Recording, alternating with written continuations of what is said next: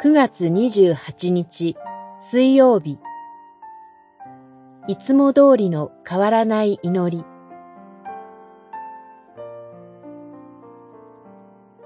ダニエル書6章。家に帰るといつもの通り2階の部屋に上がりエルサレムに向かって開かれた窓際にひざまずき日に三度の祈りと賛美を自分の神に捧げた。六章十一節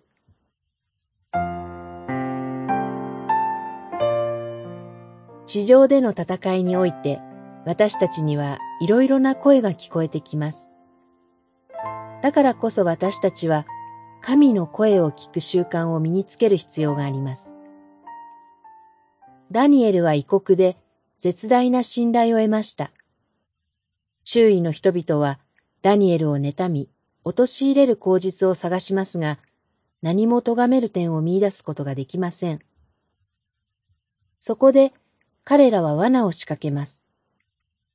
ダニエルが誠の神を礼拝することを見込んで、三十日間、王以外への祈りを禁じます。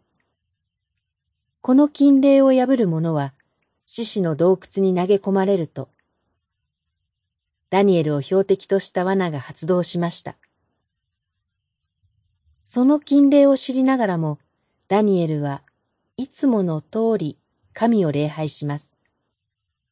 誰にも見られないように、あるいは祈っていないように見せかけて祈ることもできたはずです。しかし、彼はいつもの通り祈るのです。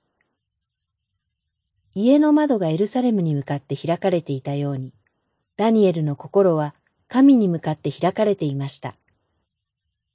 主イエスもまた、いつも通りの祈りを大切にされました。十字架を前に、いつものように、いつもの場所で祈られました。ルカによる福音書22章39節40節いつも通りの祈りが神への信頼を築きます。いつも通りの祈りが神の栄光を表します。いつも通りの祈りが地上の戦いに祝福をもたらします。祈り。